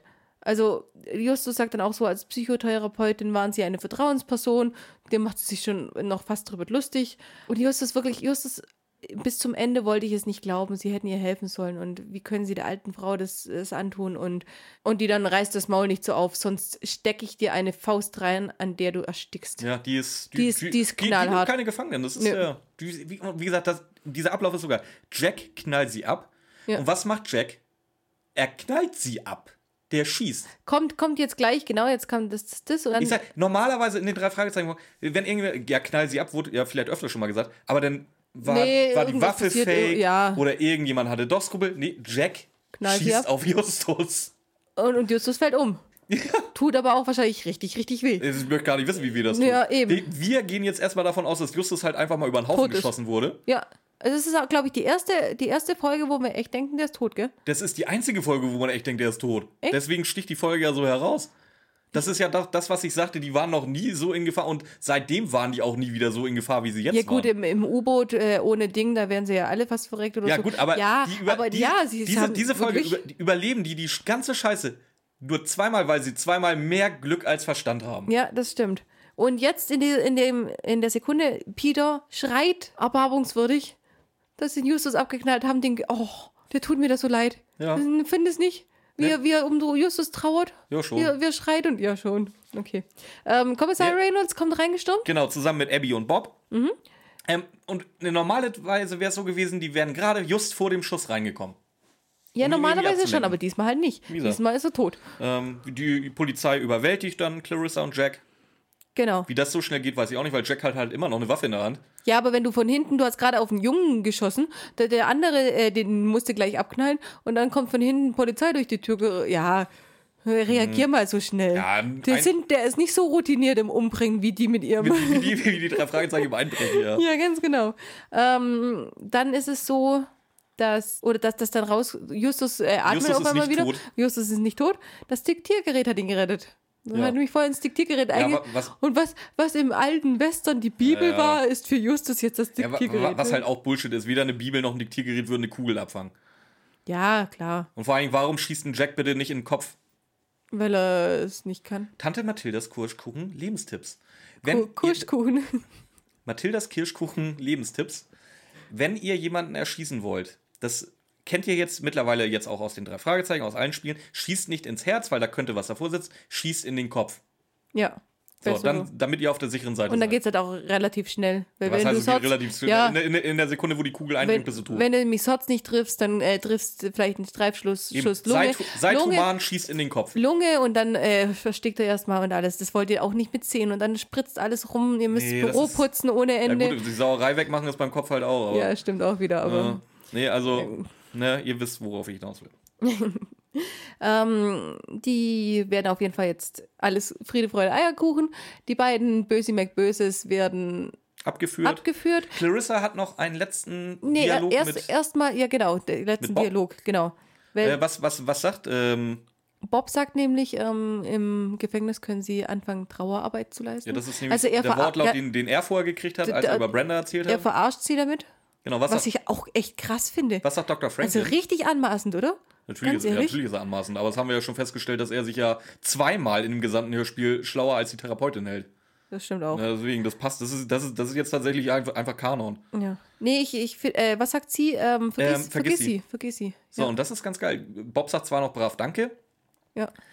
Aber wen meint sie denn? Brenda. Sicher? Ja. Vielleicht soll er auch Liz vergessen. Nee. Wird das irgendwo erwähnt? Das ist Interpretation. Du interpretierst das jetzt so, aber es wird niemals offiziell aufgelöst, wen sie da meinte. Bist du sicher? Ja.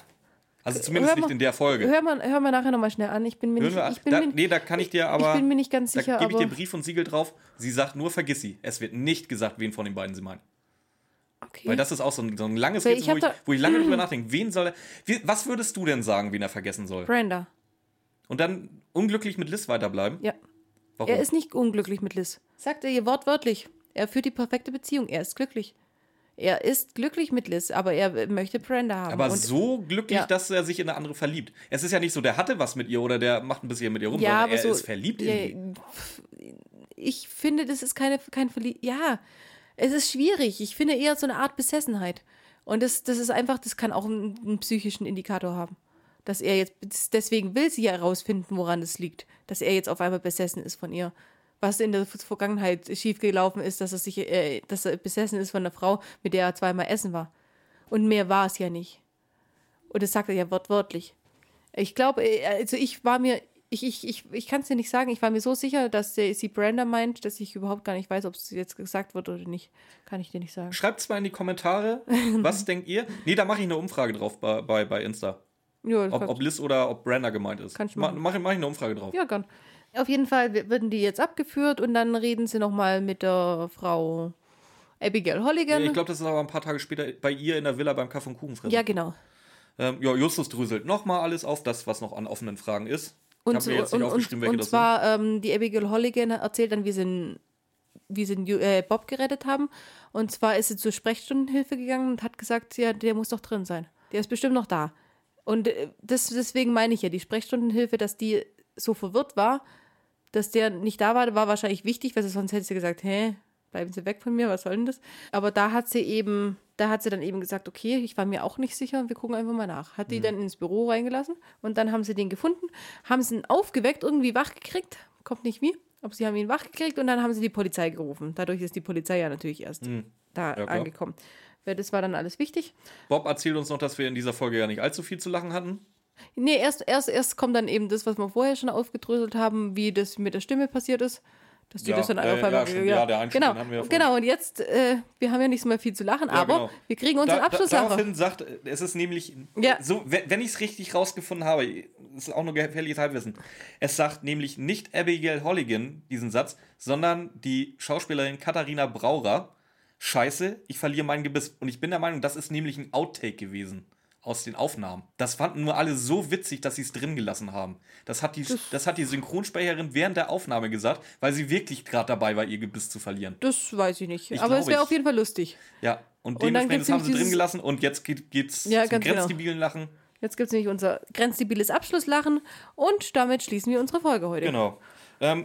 Und jetzt können wir mal drüber reden, wie viel Glück hatten die eigentlich? Weil das war zweimal einfach nur richtiges Glück, dass die diese Folge überlebt haben. Stell dir vor, was passiert. Mit Bob haben wir schon gesagt, die hätte die noch nicht umbringen dürfen. Nee, das meine ich auch nicht. Das sind zwei andere Sachen, die ich meine. Stell dir vor, was wäre gewesen? Justus und Peter waren schon in der Tür. Die waren auf dem Sprung weg. Wenn Abigail 10 Sekunden später angerufen hätte. Und sie nicht reingegangen wären und nicht keiner den Anruf gehört hätte. Dann hätte Abigail, dann wären sie tot. Dann wären sie definitiv. Aber alle drei.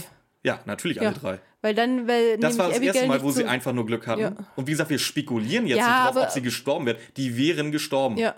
Wenn er aufgewacht wäre, dann hätten sie nochmal geschossen. Das haben sie ganz klar durchgezogen, dass die definitiv gestorben wären. Weil Jack knallt sie ab und Jack schießt. Ja. Das zweite Mal, dass Justus, warum auch immer, dieses Diktiergerät in der Brusttasche hatte. Hat er eingesteckt. Ja, das ist aber auch pures Glück. Und vor allem war es auch pures Glück, dass Jack halt aufs Herz gezielt hat und nicht, wie ich gesagt habe, auf den Kopf. Ja, das stimmt schon.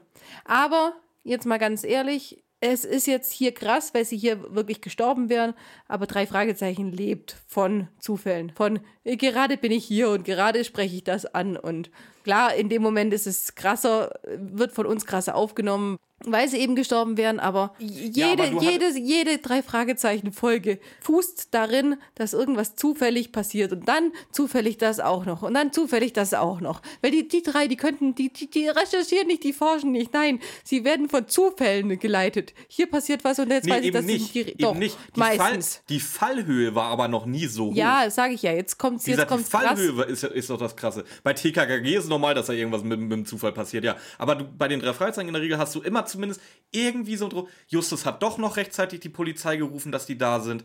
Dass sie dann zufällig in dem Moment gerade reinkommen, wenn was passiert, okay. Aber irgendwie hast du immer, dass es wirklich um Leben und Tod ging. Und das Leben von Justus, oder beziehungsweise von allen drei, nur an 2 krassen Zufällen hängt. Das kommt so nie wieder vor.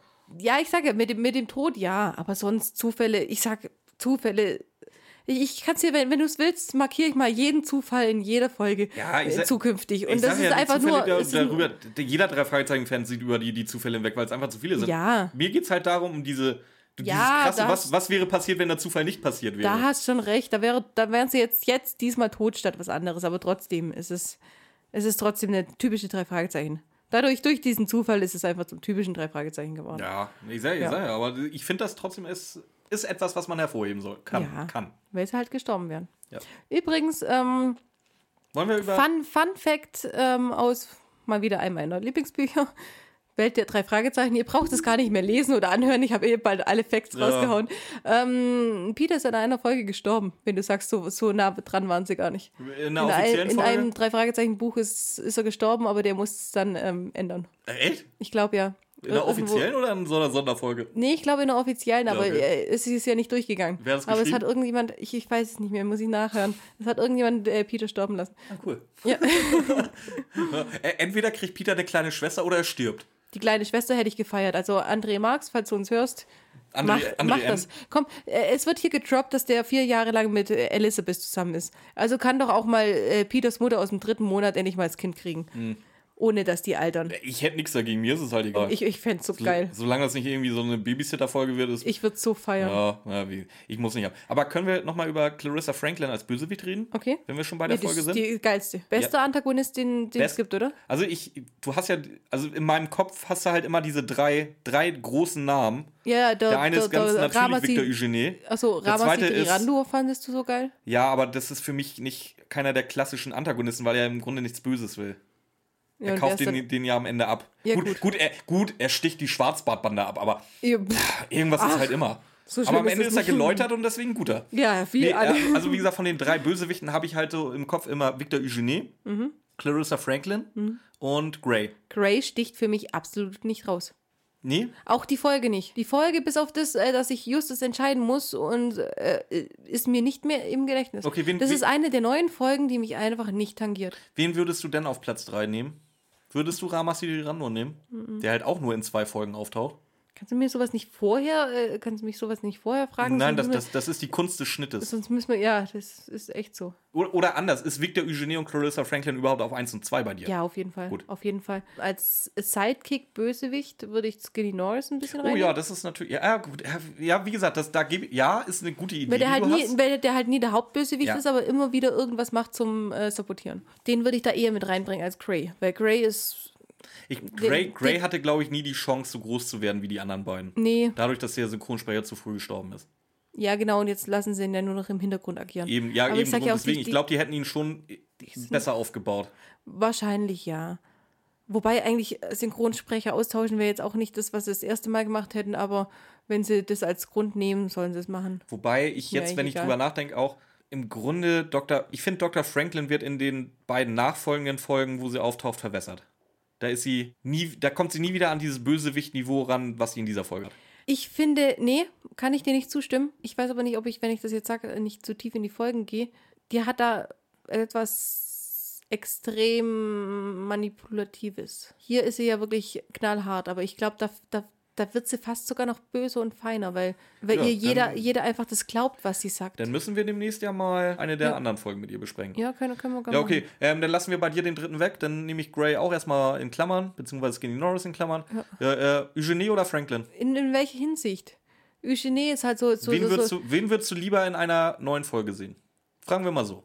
Ich fand die dritte Folge mit der Clarissa Franklin schon nicht mehr so geil. Ich auch nicht. Und Eugénie, also Clarissa Franklin ist als Antagonistin die geilste.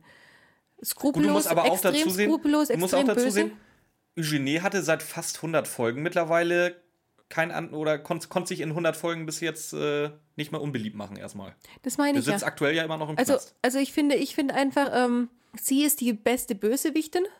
Auf jeden Fall die härteste. Die härteste, die skrupelloseste und alles. Aber Victor Eugénie finde ich, dadurch, dass eben die dritte Folge mit ihr nicht so toll war, fand ich alle Eugénie-Folgen doch irgendwie nett, schön. Ich würde gerne eine weitere mit Victor Eugénie hören. Okay, dann lassen wir das so stehen. Ja. Kommen wir zum Alkoholindex? Ja, gern. Fang du mal an. Ich weiß schon, was ich sagen will, oder muss noch überlegen? Also ich finde die Folge extrem gut. Ich auch. Ich finde sie aber nicht so blumig wie eine Cocktailfolge. Ich nehme immer die blumigen, schönen Folgen als Cocktailfolge, weil da kannst du daneben dran genießen. Deswegen mache ich hier eine Hexenhandy-Folge draus. Ich trinke Tee mit Rum, weil das einfach so der Stimmung passt. Ein dunkler Tee, dunkler Kräutertee, Schwarztee oder ähnliches und dann ein bisschen Rum rein. Ja, ich würde auch. Passt zu der düsteren Stimmung. Ich würde sogar was Warmes mit Rum nehmen. Ja, oder so, ja, genau. Das ist so eine Folge, wo das richtig schön... Tee ist doch warm. Wo das richtig schön scheiße kalt draußen ist. Macht euch den Raum schön dunkel. Nehmt euch ein alkoholhaltiges Heißgetränk und genießt die Folge. Ihr braucht auch nicht viel. Wir brauchen nicht viel dafür. So viel, wie ihr schafft. Nee. Ihr braucht nichts, ihr könnt aber gerne was trinken.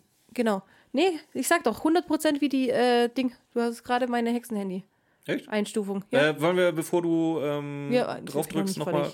Was? Wir sind noch nicht fertig. Nee, weil Hexenhandy-Einstufung würde ich auf jeden Fall so bestätigen. Also komplett dunkel machen. Alles, was ich da schon gesagt habe, passt hier auch rein, weil es einfach eine geile Stimmung ist. Ich gebe 11 und 11. Ich kann aber überlegen, 10 oder 11. Komm, nehmen wir 11. Nimm ich auch 11. Ja, also auf einer Stufe mit dem Superpapagei bei uns.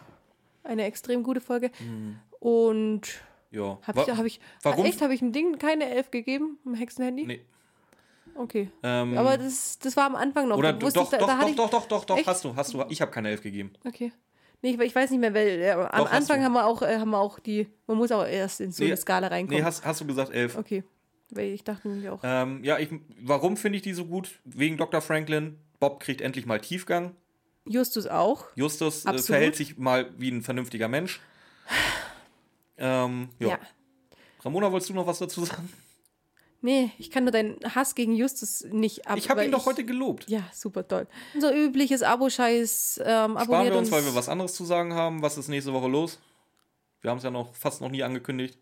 Ja, wir haben nächste Woche unsere Sonderfolge. Wir werden dieses Mal vielleicht keine 3 Fragezeichen machen. Müssen wir uns noch entscheiden. Dafür wird die aber 100 pro Überlänge haben. Ja, weil wir machen eine Folge, also wie unsere Benjamin-Blümchen-Folge, die ihr hoffentlich nicht gehört habt, werden wir beim nächsten Mal Bibi und Tina machen. Eine ganz besonders schreckliche Folge. Aber mit Hintergrund? Aber mit Hintergrund und da sich so eigentlich der Hintergrund ist Bibi und Tina. Warum die Folge hat einen anderen Grund. Ja, stimmt schon.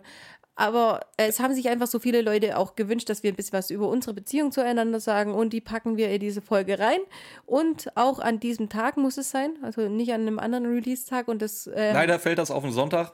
Leider fällt es auf den 3-Fragezeichen-Tag. Diesmal machen wir es so. Wir erklären euch dann aber in der Folge, warum die Folge richtig an diesem Tag. So, und dann würde ich sagen, freut euch auf nächste Woche. Ganz genau. Wir wünschen euch eine wundervolle Woche. Bis zur nächsten Folge Mathildas Kirschkuchen. Tschüss. Tschüss. Ich liebe meinen neuen Ton. Such dir doch vielleicht noch ein bisschen längeren Ton. Nee, gibt's leider nicht. Hast du schon geguckt? Mhm.